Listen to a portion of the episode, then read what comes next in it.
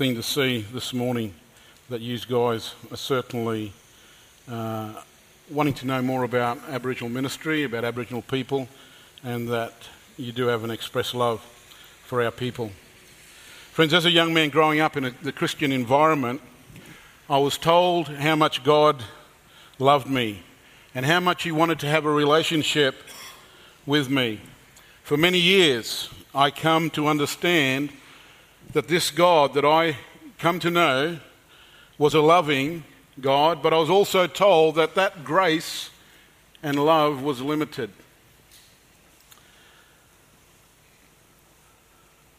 The moment I fell into difficulty, and what I mean by that love and grace, was that when I was walking a, a godly and moralistic life, that relationship with God was certainly a relationship uh, that was welcomed. But then when I stumbled and I fell and fell into immorality, uh, that relationship was severed. That's what we were taught. That's what we... Uh, as a result of the missionary era, taught us about our relationship with God. We didn't know when we were saved and when we were unsaved. It's interesting that when Paul writes to the Ephesian church, he deals with doctrine and then duty. He deals with principle and then practice. He deals with truth and then responsibility. If you read the first three chapters of this particular book, then you will find that Paul is primarily dealing with doctrine as he writes to the church at Ephesus.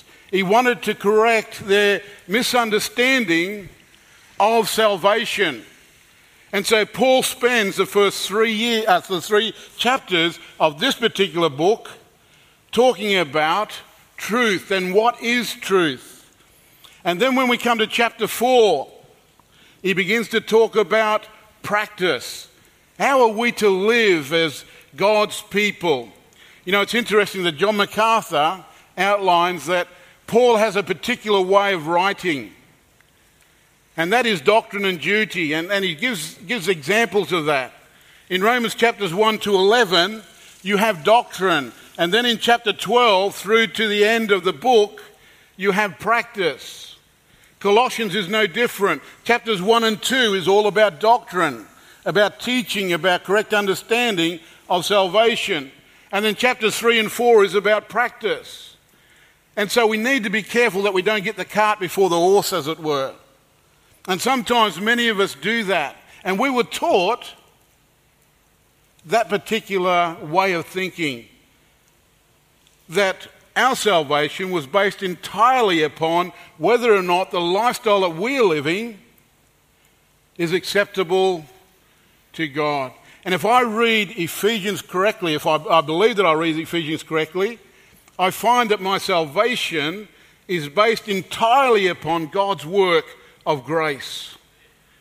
Ephesians chapter two, verse eight and nine says, "For by grace you were saved, and this is not of yourself, not of works, it is a gift of God, lest any man should boast." So God has done that work of grace in our lives. Not even the faith that we have is something that we can conjure up. Bruce and Max can jump up here Sunday after Sunday and preach till the cows come home. But unless God does that work of grace in your life, then salvation will never, ever be present. You might have a better understanding of it, but salvation will never be present. God places within us the capacity to have that faith.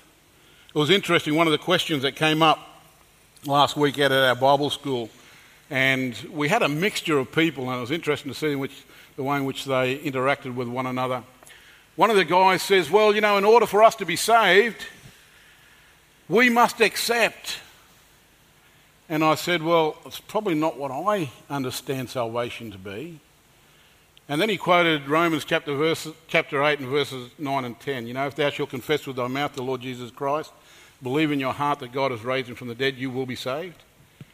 Um, if you read that verse, the way it's written, uh, you can you can say, yeah, that's so true. But confession of salvation always starts with salvation. It's always the grace of God that's at work in a person's life. An example, years ago, at the uh, A E F meetings, we get a number of guys that get up and preach, and, and they um, will give altar calls. I don't give altar calls in my church because I don't, you know, all it does is build up a person's ego. And these guys would give altar calls, and people would come to the front thinking that if they go to the front of the church, then they will have a relationship uh, with God. Friends, can I just say to you that when faith is present, that's when salvation is present. And I believe in the eternal security of the believer. So once we're saved, regardless of whether or not we stumble along our, on the way, in regards to the way in which we live, we are saved for eternity. I believe in a God that's not only able to call me to himself, but he's also able to keep me in terms of my relationship with him. And so we need to remember that. So Paul in the first three chapters is outlining that truth. We've been chosen, we've been predestined, and so forth and so on. So Paul is saying to the church at Ephesus, hey, you guys have a relationship with God. And I want you to understand it better. But hey, let's not, let's not stop there. Now that you are Christians, now that you have been bought by the blood of Christ, you have a responsibility. And that responsibility is to apply biblical truth to your lives. And so from chapters four onwards, Paul begins to open up this particular way of thinking. And when we come to chapter five, it's interesting. I hate these microphones, Bruce. When we when we come to chapter five, um, Paul says to them, hey, be imitators of God. God has already shown us through his Son, the Lord Jesus Christ, how it is that we should live for him. And so if we want to know what and how it is that we should live for him, we need to have a look at the life of Christ. And so Paul says we need to imitate the incarnate God. We need to walk the way he walked. We need to take biblical principle and apply it and, and practice that which God has entrusted us with. And the first thing he says to them is that they are to be uh, live a life of love. They are to live a life of love. Of love, just as Christ loved us. And what does that love look like? Well, he tells us there in verse one, and gave himself for us as a fragrant offering and sacrifice to God. So firstly, it's a sacrificial love. We live in a society where we become so inward looking. We live in a society that's very materialistic. And we live in a society that we think that everything that we have comes from the work of our hands. Can I say to you this morning that everything that we have comes as a result of God's goodness to us? And the very reason that God entrusts us with resources, with finances, with material wealth, is in order that we might use that to alleviate the needs of other believers within the body of Christ. That's the reason he's done that. Is that we might be able to express love practically to those people that are amongst us in a practical way. So Paul says to us, we've got to, we've got to love one another. We've got to have an expression of love. And quite often, that requires sacrificial giving. He goes on to say in verse three, but among you there must not even be a hint of sexual immorality. So this love that we have has got to be a pure love. You know, our mob out of Broken Hill, they can see through people. They know whether or not your motives are, are, are honourable. They know whether or not you come to them uh, with good intentions. One of the biggest things, and like, like I said earlier, Ministers come and go. They're in and out of the place all the time. And it's hard to build a rapport with people based upon short-term ministry in one local place. People need to be in it for the long haul. People need to be in it to uh, help people. I can remember some years ago, and I'll give you an example of this. Some years ago, my younger lad, Jonathan, bought himself a car. And I said to Jonathan, him and I got down and had a discussion about this car. And I said to him, I said, Jono, I said, it's not a fashion statement. Your car won't be a fashion statement. It's not for you to sit in and drive around and say, oh, look at what I've got. I said, your car is to get you from point A to point B. And so he bought this car, paid three thousand dollars for it, I think, all that he could pay. And then he wanted to buy a newer car. And so he comes to me and he says, Dad, he says, what do I do with my old car? I said, mate, give it to someone in need within the life of the church. He said, what? I said, give it to someone in need in the life of the church. He said, but I could sell it. I said, no. I says, God has lavished upon you everything you have anyhow, and now you've got something that you could bless someone else with within the life of your church. Give it to them. He didn't understand that at all. Thankfully, for once in his life, he listened to his dad. And he gave that car to a young, to a dad, a single parent dad with three children. And mate, you should have seen the look on that guy's face. He was just over the top. The same thing happened to my daughter. She had a little Toyota Corolla. Same thing, she wanted to buy another car, so she said to me, she said, what do I do with the car? I said, give it to a family in need in the church. And so she did. You see, the very thing that God entrusts us with resources in order that we might use them to bless others and to encourage others in their walk within the life of the church. If we're not expressing love in that way, then how do people know that we love them? We can hoard all the resources that we have, and they will never, never bless other people. Or we can give them and share them with others in need within the life of our church. So Paul says next, he says, secondly, he says, this love's got to be a pure love. And he goes on to say there must not be a hint of sexual immorality or any kind of impurity or, or of greed, because uh, these are improper for God's holy people. Nor should there be uh, obscenities, foolish talk, or coarse joking, which are out of place, but rather thanksgiving. For this is, uh, for this, for of this you can be sure, no immoral, impure, or greedy person, such as man, is an idolater, as any inheritance in the kingdom of Christ and of God. Friends, it's interesting there that Paul says that when we're keeping things to ourselves, we become idolaters. And what's an idolater? Well, an idolater is someone that worships idols. What's an idol? An idol is something that we place more importance in than we do in God. So if we're placing more importance in the things that we've obtained than we do with our, than, than our relationship with God, we effectively become idolaters. My brother said to me one year, he's, and he's been in ministry for many, many years, and he was sitting down one day and he was just thinking over things and reflecting. And he says to me, he says, you know, he says, I don't know what I'd ever do if God took one of my children from me. He says, I love my children dearly. But he was thinking about that in the light of this sort of stuff. You know, am I worshipping my children more than I am my God? Do I place more importance in my children than I do in God? Friends, those things are given to us on loan.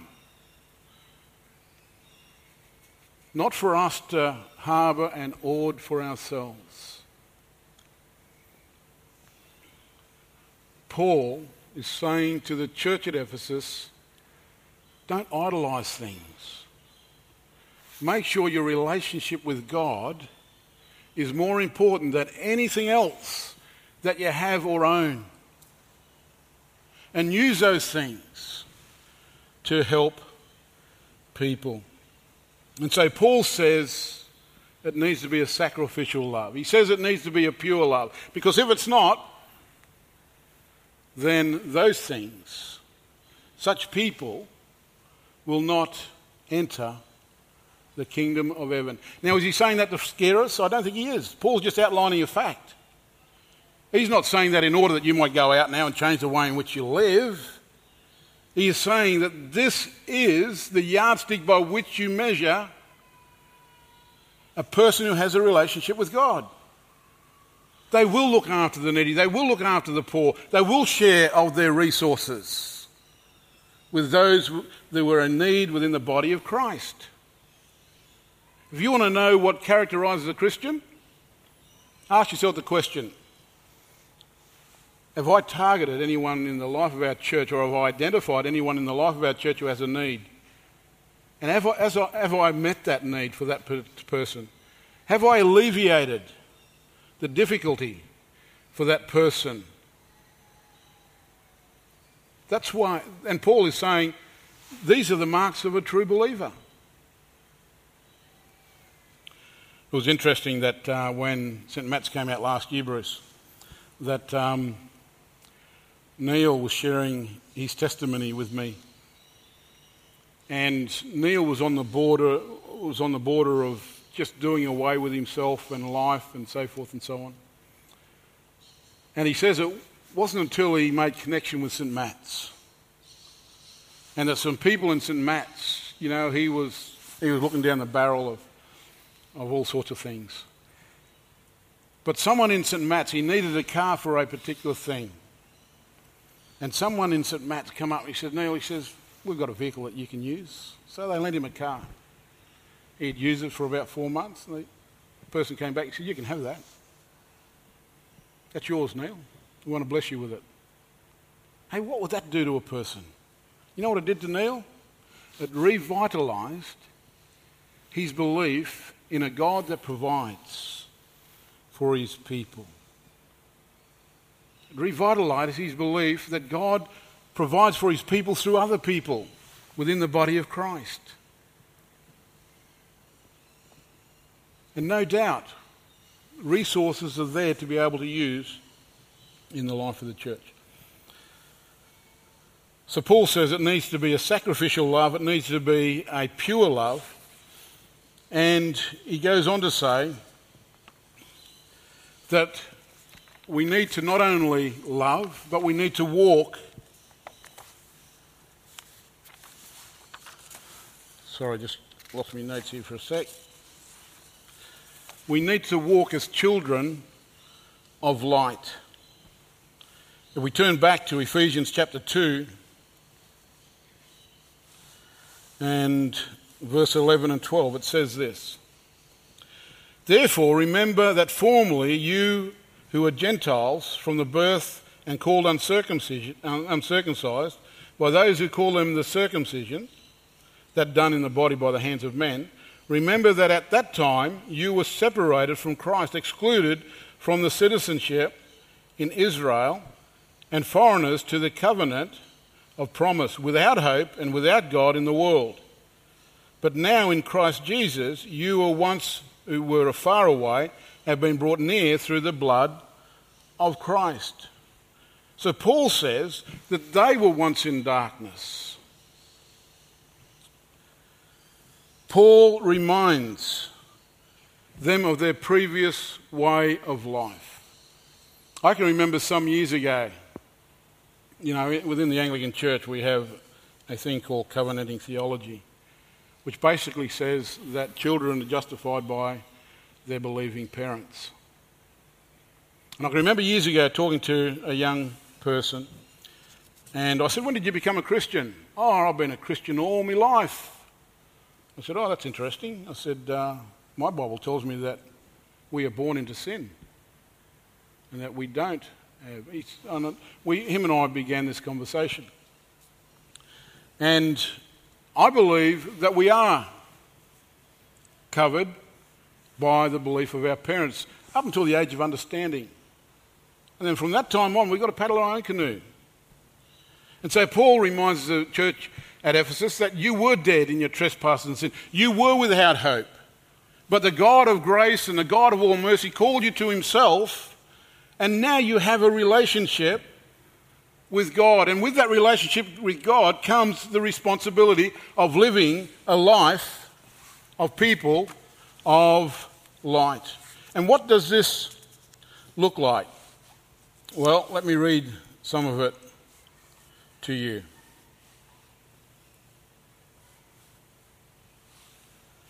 Paul says this in verse eleven. Have nothing to do with the fruitless deeds of darkness, but rather expose them. You know, I'm glad we read that passage of Scripture that talks about us being the salt of the earth. You know, we have a job to do. We are to preserve righteousness in a world that is decaying, in a world that is without hope. We are to be a people of hope. We are to speak into people's lives and talk to them about the hope that we have in Christ. I can remember taking a funeral a couple of weeks ago, and this person was unsaved. But I actually talked a little bit about hope, and I looked at First Thessalonians chapter four, where it says that we as God's people, we are people of hope. We do not grieve like the rest of men who have no hope. We do have hope. Why do we have hope? Because God has done that work of salvation in our lives. So Paul says that we are to live as children of light.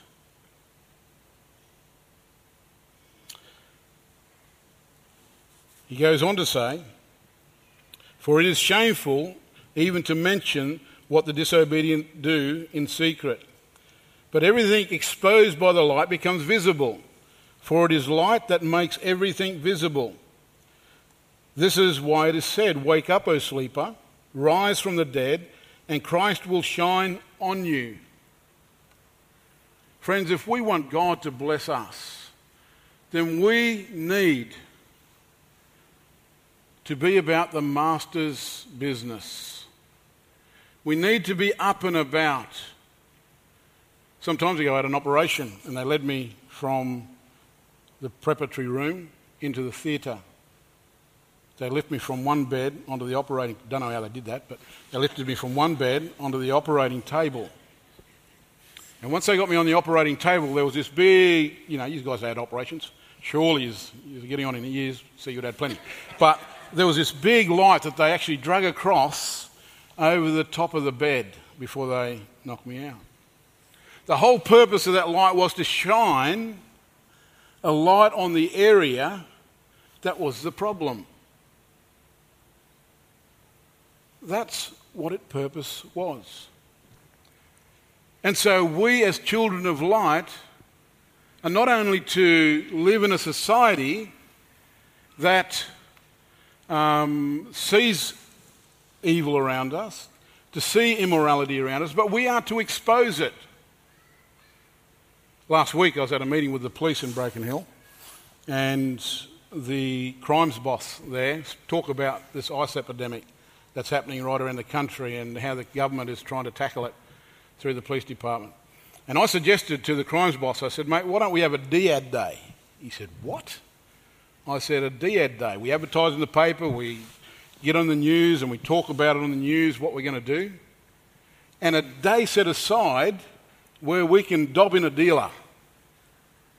I said, that's what I'm talking about. We have a D A D day. Mate, I know where there's a number of dealers around town. And he said to me, he said, would you dob in a dealer? I said, too right I would. I said, I've already told you about one. I said, you've done nothing about it. I says, we are not only to live in a community insulated by the rest of the world around us, not isolated, because we can never live in isolated, but insulated from the world around us, but we're also called on to expose wrongdoing. Do we do that? Probably not in Manly, because you guys have got it all together over here. Mate, I'll tell you what, I was only saying to Bruce this morning, we, we're staying in a motel just up the road here. And there, there were some young people at night, three, two or three o'clock in the morning. Mate, they were raving lunatics. They were screaming, cursing, carrying on.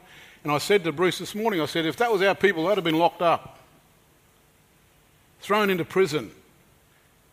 I said, our people get locked up for crimes lesser than what those kids were doing. You know, which is a shame. It's a shame on this society. But friends, let me remind you that we are to be children of righteousness. We are to love sacrificially. We are to love purely. And Paul says that we are to lo- be children of light. And that we are to expose immorality within our community. It is then that we are the salt of the earth. And Jesus was right. If the salt has lo- lost its saltiness, then it's no good for nothing. All it's good for is making paths out of where people can walk on. So the big question that I want to pose to us this morning, are we loving sacrificially? When was the last time you looked over the congregation here at Saint Matt's and you've seen someone in need and you sought to alleviate that need? The church is not called on to provide for people outside its structure. You know, the talks about casting your pearls before the swine. We are called on to provide for people and love our people within its within its parameters. So when was the last time you did that? When was the last time you spoke out against immorality? Mate, I wish I was down here for your First Corinthians stuff. I reckon that would be fantastic. You know, because First Corinthians is dealing with those issues. The Corinthian church were confronted with many of the issues that we were confronted with today. And so we need to know what the Bible has to say about what is and what isn't sin. And so there are my questions to you this morning. What can you do about it? Well, we can do one thing, or we can do two things. We can just totally ignore what's been said and continue to go on living as if everything that we have comes as a result of our own work and so forth and so on. Or we can acknowledge God for his goodness to us. And then we can share those resources with people within need in the life of the church. Sometimes I did, some time ago I did some preaching, I'll close with this. Sometimes I did some preaching in our church on tithing and giving. And I quoted John Piper, who once said this. He says, tithing and giving is not so much about how much you should give Sunday mornings.